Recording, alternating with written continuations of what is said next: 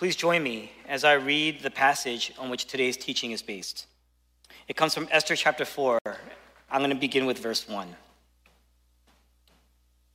When Mordecai learned of all that had been done, he tore his clothes, put on sackcloth and ashes, and went out into the city, wailing loudly and bitterly.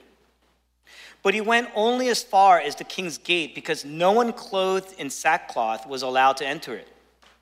In every province to which the edict and order of the king came, there was great mourning among the Jews, with fasting, weeping, and wailing. Many lay in sackcloth and ashes. When Esther's maids and eunuchs came and told her about Mordecai, she was in great distress. She sent clothes for him to put on instead of his sackcloth, but he would not accept them. Then Esther summoned Hathach, one of the king's eunuchs assigned to attend her, and ordered him to find out what was troubling Mordecai and why.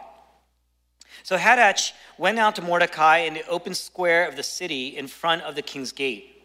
Mordecai told him everything that had happened to him, including the exact amount of money Haman had promised to pay into the royal treasury for, their, for the destruction of the Jews. He also gave him a copy of the text of the edict for their annihilation, which had been published in Susa, to show to Esther and explain it to her and he told him to urge her to go into the king's presence to beg for mercy and plead with him for her people. Hathach went back and reported to Esther what Mordecai had said. Then she instructed him to say to Mordecai, All the king's officials and the people of the royal provinces know that for any man or woman who approaches the king in the inner court without being summoned, the king has but one law that he be put to death. The only exception to this is for the king to extend the golden scepter to him and spare his life. But 30 days have passed since I was called to go to the king. When Esther's words were reported to Mordecai, he sent back this answer Do not think that because you are in the king's house, you alone of all the Jews will escape. For if you remain silent at this time, relief and deliverance for the Jews will arise from another place, but you and your family's family will perish. And who knows but that you have come to royal position for such a time as this? Then Esther sent this reply to Mordecai Go, gather together all the Jews who are in Susa, and fast for me. Do not eat or drink for three days, night or day. I and my maids will fast as you do. When this is done, I will go to the king, even though it is against the law. And if I perish, I perish. So Mordecai went away and carried out all of Esther's instructions. And this is God's word. Throughout Advent, we've been looking at the book of Esther. Esther is an orphan girl uh, at, the time the, at the time of the great Jewish exile to Persia, who, through a series of events, she became queen queen of the entire empire, the most powerful empire to date. And so the book of Esther naturally answers the question what does it mean to be a Christian with wealth? What does it mean to be a Christian with influence and power in a society that does not necessarily share your values? Now, in verse 1 and 2 here in this passage, Mordecai, who is Esther's cousin, uh, he's in sackcloth and he's mourning throughout the city. And he gets to the king's gate. That's where the king is with his cabinet he wasn't allowed to enter the king's gate uh, like that because uh, Susa, which is the capital, right, that's the center of power for this empire, to, for somebody in sackcloth to enter into the gate and be seen there, it would make the, the entire empire, the represent, representative of the entire empire, look weak and broken and poor. But Mordecai's there right at the gate, and he's trying to get Esther's attention. And through a series of asynchronous messages, kind of like email, we see this in verses 4 through 16, a series of asynchronous messages through messengers going back and forth. There's a dialogue that Esther is having with Mordecai, with each other. And what's the message? Verse 8, Mordecai says it You're right there at the center. You are in the capital with the king's court in the center, and we need your help. That's what he says. Why? He explains it in verses 4 to 8 to Esther's eunuch, powerful evil forces have risen up and aligned in the Persian Empire to destroy the Jews, to destroy Mordecai and, and the Jews, God's people. And they've manipulated the king to make a decree that on a certain day at the end of the year, the Jews are to be destroyed and they're to be plundered. There's this conspiracy basically for genocide. Usually, you would wear sackcloth after a disaster, but in verse, four, uh, verse 3, Mordecai and the Jews, that's the entire subculture of this empire. Many of them are in sackcloth and they're mourning and they're praying. And so in chapters 1 to 2, you see uh, two feasts, two feasts. But here the Jews, they're fasting, they're hungry. Before there was a celebration, now there's mourning. Before there was luxury in the court, cosmetics and treatments, beauty treatments. Here, they're wearing sackcloth. Mordecai tells Esther, because of where you are, you're right there in the luxury. You're right there in the celebration. You're right there in the feast. Because of where you are, you can use your power, you can use your wealth, you can use your influence, your social capital, so to speak, to bring about great change. What do we see in this text? Three R's. Try to make it as memorable and cute as possible. Verse 11, you see the risk. Verses 13 to 14, you see the reminder. And verses 15 to 16, you see the response. The risk, the reminder, the response. First, we're going to look at the risk. Esther begins in this uh, responding to Mordecai in verse 11. She says, If I go to the king without invitation, this is punishable. I could be put to death for this. It's a capital offense. I'm literally, I'd be risking my life. You see, uh, the, the law was strict, the Persian law was strict regarding entering into the king's private rooms because he was heavily protected. I mean, this, this is the king of the entire empire. You can't just walk around in the throne room, you can't just walk in uninvited. In fact, there were only seven people who would ever be allowed to enter into the king's court without being summoned, and Esther was not one of the seven. In fact, she says, I haven't been even invited by the king in 30 days. That's what she says. And Mordecai, what he's really saying is, look, well, Esther, what she's saying is, look, I got here because the last queen was too bold. She was too bold. Now you're asking me to be bold. You're asking me to be bold. Look what happened to the last queen. You're asking me to risk giving everything up. In verse 11, when she says, I haven't gone to the king in 30 days, what she's really saying is, the king hasn't called me in. She hasn't seen the king in 30 days. They've been married for five years now. Maybe he's tired of me. Can you imagine the king of the empire being tired of me and I just kind of walk into his presence when he hasn't called me? It's punishable by death. Now, the king he believes the Jews must be killed off. If Esther makes this appeal, she has to reveal herself, reveal her identity, that she's been hiding this from the king all this time. She could lose everything. The only exception is that the king were to extend this golden scepter, which would spare her life. This is the struggle. Leland Ryken, he's a great scholar and commentator. He, he points out that Esther is the only person in the narrative with two names. The entire story, she's the only one with two names. She's got a Persian name, a worldly name, and she's got a Hebrew name. There's a clear identity crisis here for Esther. On one hand, she's living this worldly life and she's got a worldly name. On the other hand, she's called by God, and so she has a Hebrew name. That's us. All of us here, we have two names. We have two names. In a sense, Esther's first response, it reveals the tension and the risk of living in between these two names a worldly name and our calling. Mordecai says, You have arrived. You are a rising star. You are a beautiful person. Everybody loves you. The king himself loves you. Verse 14 How do you know that you're not here for this moment, for this purpose? To shape the king and to shape then the whole world. Who's he talking to? He's talking to you.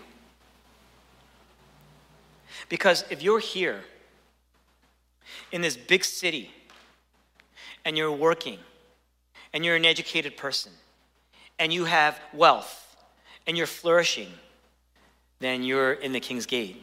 You're in the palace. Now, some of you are saying, well, I just got started. I mean, I'm not really there yet. It's going to be a while. Then you're like Esther. Esther's saying, I just got started. I haven't really arrived. I'm not quite there. I can still lose everything.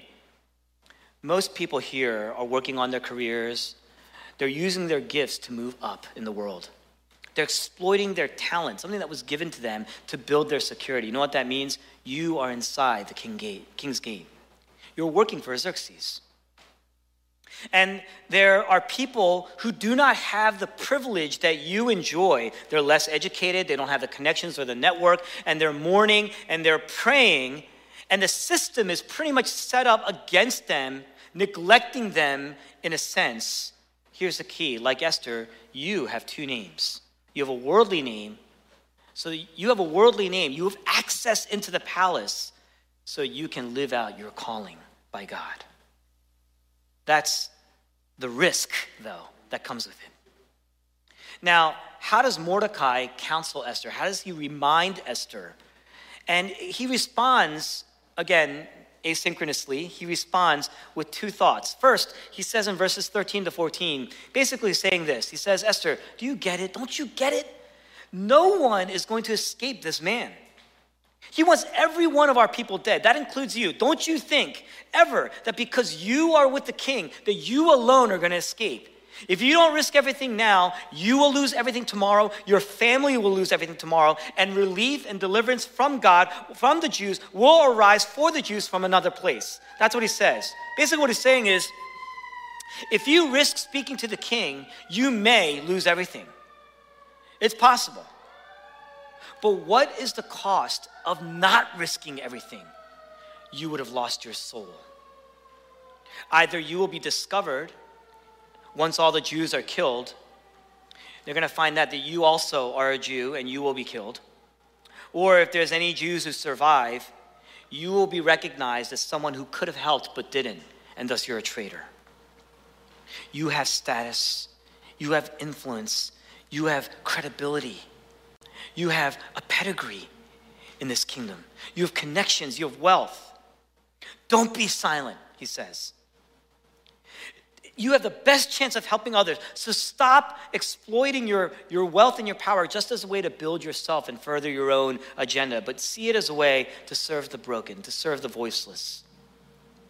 In other words, either the palace life has consumed you and self preservation will overtake you, or you will see the greater calling. You will see your true identity, your true calling, and as a result, courage and sacrifice and service will overtake you. In Mark chapter 10, a rich young ruler confronts Jesus Christ. Comes to him and he asks, now Jesus Christ is also a rich young ruler, right? A rich young ruler comes to Jesus Christ the King and he asks him, What must I do to inherit the kingdom of God? Now, the interesting thing about this man is he's incredibly wealthy, he's incredibly powerful, he's a rich young ruler, but the author intentionally chooses not to mention his name. Why? Because for the rich man, wealth is his name, power was his name. So Jesus says, Go, sell all your possessions, give it away to the poor, and then follow me. And the text says that the man walked away and he was, he was deeply troubled. He was grieved. Why? Because he had great wealth. In other words, for this rich young ruler, like Esther, either I'm wealthy, either I'm powerful, or I'm nothing. In other words, it's so possible to root our identity in our careers, in our position, moving up and building, in the right neighborhood, sending our children to the right school, to have privilege, to have wealth, that you're inside the king's gate. You finally made it, and you can say to yourself, I can wear these kind of clothes, I can buy anything I want at any point in time. I have buying power. I have that. I live in this area. I have influence. I have social capital, financial capital. Mordecai saying, if wealth and security and comfort is how you know you're okay, you're already dead. Because if anything apart from God becomes your source of validation, then you will work super hard to maintain it. And you will, you will be tremendously in fear and anxiety because you're always, always afraid to lose it. It's going to grip you, it's going to shape you and control you, and it's going to lead you to misery, anxiety, and depression. And you're going to become a hater you're going to become a hater. Why? Because before you may have been generous, you may have given, You may have demonstrated some, some generosity, but after a while, you're going to say, Those people, they don't deserve this. I worked hard for what I got, for what I've earned. And then you're going to get jaded. What difference is it going to make anyway? That's our way of justifying not giving. What difference is it going to make anyway? Mordecai is saying, if you're unwilling to risk your wealth and your position and your, and your power for other people, you're already dead. The second thing he says is in verse 14 Who knows?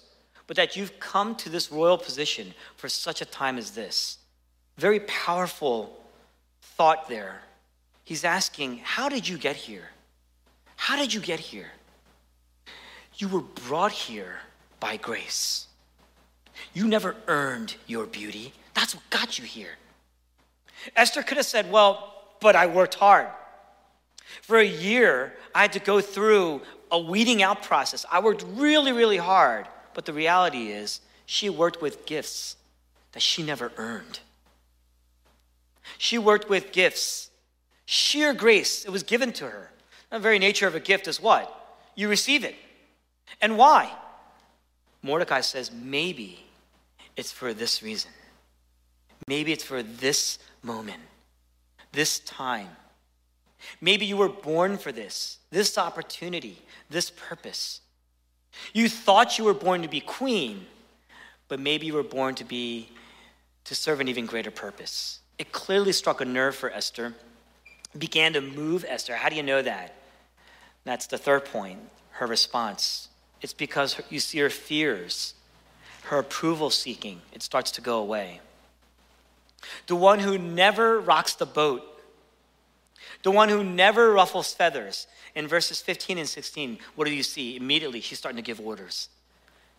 Now you really see her queenliness start to arise. Until this point, Esther is super passive. She's just taken from place to place. You gotta look at the whole context of the book here. She's just being swept away, just taken place to place. She's passive, she's objectified. Now she's taking action, she's exerting authority. She's the subject, she's the primary voice. She's got courage. Leland Ryken again, he says, It's through this traumatic ordeal that a beautiful woman with weak character is transformed to a person with heroic moral stature and political skill. In other words, where do you see Esther's true potential start to reveal itself? It's when is it when she's living in the palace, in her comfort, in her nice clothes, in the midst of all her wealth? No. It's when she starts to risk her life, risk her identity, all the things that she loves, all the things that we all crave and pursue. It's when she starts to sacrifice these things, risk these things. It's when she risks her life that she becomes recognized as a queen. It's when she recognizes who she is and why she's really there. That's when greatness really comes. Greatness comes when she stops trying to be great, at least in her definition, and she starts to submit. She starts to go down and submit to God's call. Then she starts to live a big life. It's the first series of great reversals in this book. This book is filled with great turnaround, great reversals. Before, she says, I'm afraid I'm going to lose everything. Now she says, No, I want you to do this, and I want you to do this, and I want you to do it for this amount of time because I'm going to do this, and I'm going to do this. Her dream was to be a queen, and now what does she do? As queen, she identifies with the weak and the poor and the broken and the marginalized, and she risks her life. If I perish, I perish. No one else could do this in this book. No one else would do this in this book. No one else is in the position to do this in this book. No one else could risk this in this book. It had to be Esther. It had to be her. Only she can earn the favor of the king in a way that that favor could transfer over to her people because she identified with them. And she says basically, they are I. Let them have the favor that I received. Let them have the favor that I deserve. By saying that, if I perish, I perish. She's saying, May I die by the king. May I die by Haman's hand, but at least I will be free I'm going to have my life back. Her response to Mordecai is a courage that begets freedom. Where do we get that courage? Mordecai says to Esther, If you don't do this, God's going to call someone else. God's going to call someone else. Someone else will rise. Esther's queen, she sees a glimpse of someone greater.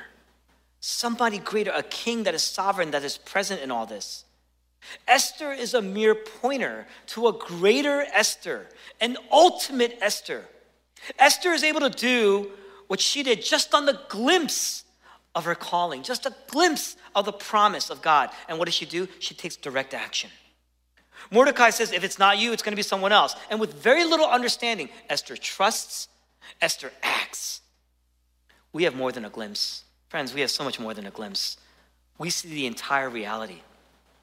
We get to see the entire horizon as well. What Esther didn't know, that God Himself, the King, is going to come.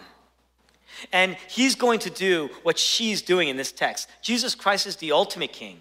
He had the ultimate favor, the ultimate beauty. He had the ultimate glory, the ultimate security, the ultimate comfort. Only He could do what He did. Only He would do what He did. Only He's able to do and risk what He did. It had to be Him. That's why it had to be Jesus. You know the hymn? It's one of my favorites. He left the Father's throne above, so free, so infinite His grace, emptied Himself of all but love and bled for Adam's helpless race. Jesus Christ left the, the favor of the Father, the beauty, the glory, the security, the comfort. No one begged him to do it. No one, no one sat there and mourned for him to do it. Hebrews chapter, Hebrews chapter 12 says, but he did it with joy. Isaiah 53 said that after he did it, he was satisfied. He was pleased. In other words, he was glad to do it. Esther was troubled. In that defining moment, you see the tension and you see the risk, the danger, and you see her straining in that because of what might happen.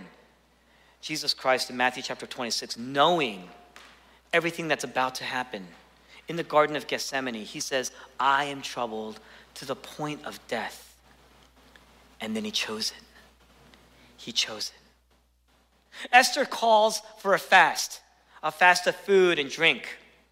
Jesus Christ also says, Father, let this thing pass from me. Let this cup, let the drink pass from me. But God desired for him to take it all in. God desired that he would take it all. The cup that he was talking about was the cup of God's wrath as a penalty for our sins. And Jesus Christ drank it all, he took it all alone. Esther tells the people, I want, I want you to pray. And they did. They prayed the entire time. Jesus Christ asks his disciples to pray. They all fall asleep. And so he was completely alone even before he died. Esther says, I want you to take up sackcloth and ashes. Whenever you wear sackcloth and ashes, it means you are to the dust. It means it implies that you've dead. You're, you're as dead. Jesus Christ, what happens? He's stripped naked. He has nothing. And he takes up the cross and he suffers it entirely alone until he dies. Esther says, If I perish, I perish. Jesus Christ says, When I perish, I perish. Jesus Christ is the greater Esther by far, and he fulfills the duty graciously and compassionately as the king in full. And he says, Death, the cross is my glory. That's the glory that I am pursuing. Why? Because he identified with the weak. He identified with the poor. He identified with us. And he takes on our condemnation and the death that we deserve so that we would have the favor of God that he deserved. The cross represents Jesus Christ taking everything that we deserve and giving us everything he deserved. Not at the risk of his life, but at the cost of his life. And he makes atonement for our sins. And so the Bible says that Jesus Christ stands before the throne of God before the ultimate king, and he earned the favor of God for us. Only he could do it. Only he would do it. Only he would risk everything to do it. And only he would gladly choose to do it. And he did it perfectly. Esther feared what if the pardon is not given to me? What if I'm not given the, the scepter? What if my life is, is spared? Then I'll be forsaken. On the cross, Jesus cries out, My God, my God, why have you forsaken me? How does that apply to us? When you look at the gospel, when you look at the cross, how does that apply to us? Mordecai says, number one, Mordecai says, you might risk your life, you who have power and wealth, you might risk your life if you speak up for the voiceless, the broken. But if you don't, you're as good as dead. What is he implying?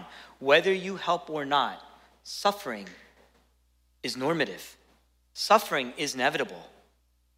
But it doesn't have to destroy you. In fact, it can shape you, bring about your true potential. Look at Esther. She became brave, she became stronger through the risk, through the brokenness. She became more compassionate through the risk, through the surrender. She became humbler through the emptying of herself. She became wiser through this. Esther, as a mere example, you can never be like Esther.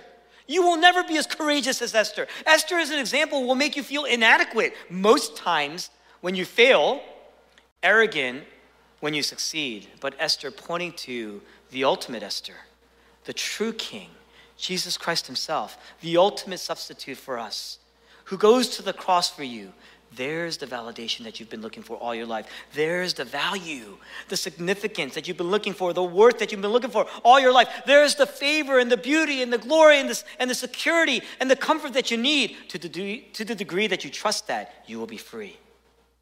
Worldly comfort, worldly wealth, worldly glory will never die for you. In fact, you will die for those things.